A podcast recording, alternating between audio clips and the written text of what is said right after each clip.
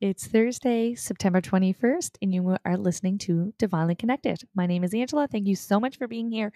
If you are new here, make sure you follow me over on my other socials at Psychic Medium Angela McClellan. All right. After yesterday's podcast, I was like, oh my God, what is the first day of fall? it came in hot in the middle of the podcast.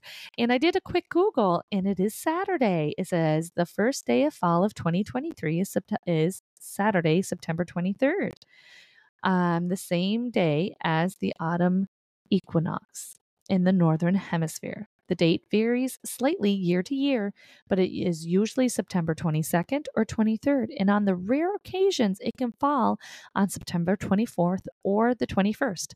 So there you go. There you go. If you are in Sydney, Nova Scotia, and you're coming to my show tonight, I'm so excited to be there.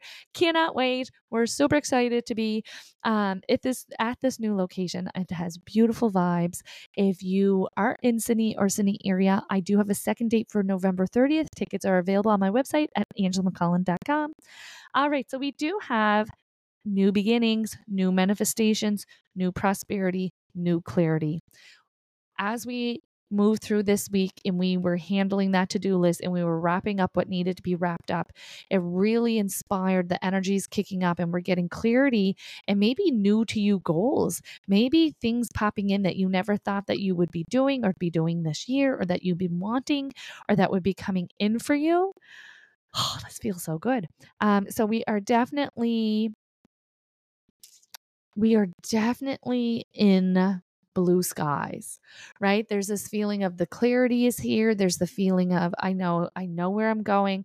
I know what I want. I know what I'm working on. Where is totally polar to the opposite to the um, previous energy where we were quite literally in survival mode, right? So, really happy to see this, really happy to see us dreaming again, really happy to see us sleeping again, right? Having those restful sleeps feel really good.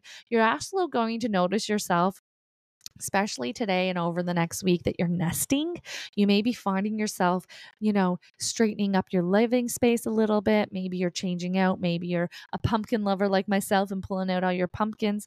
But there is this feeling of uh, making sure that your space your home your car your office your workspace um, is a sanctuary, is good feeling to you. So you may be changing out your bedding, you may be changing out um, the placement of furniture. You may be changing, wanting to change up the energy, wanting to get that feng shui going.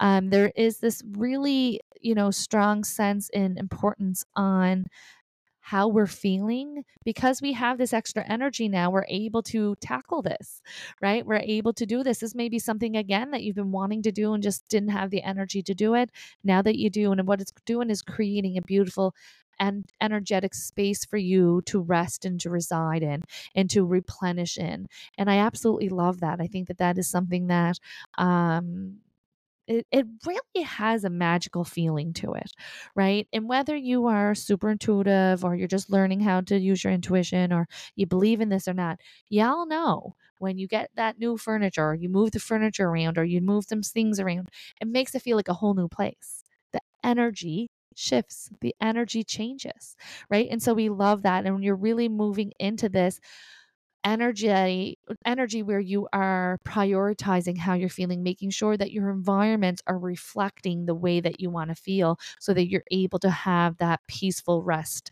and be able to to allow yourself to replenish and recalibrate all right i'm going to leave that for you and don't forget to come back tomorrow for tomorrow's daily message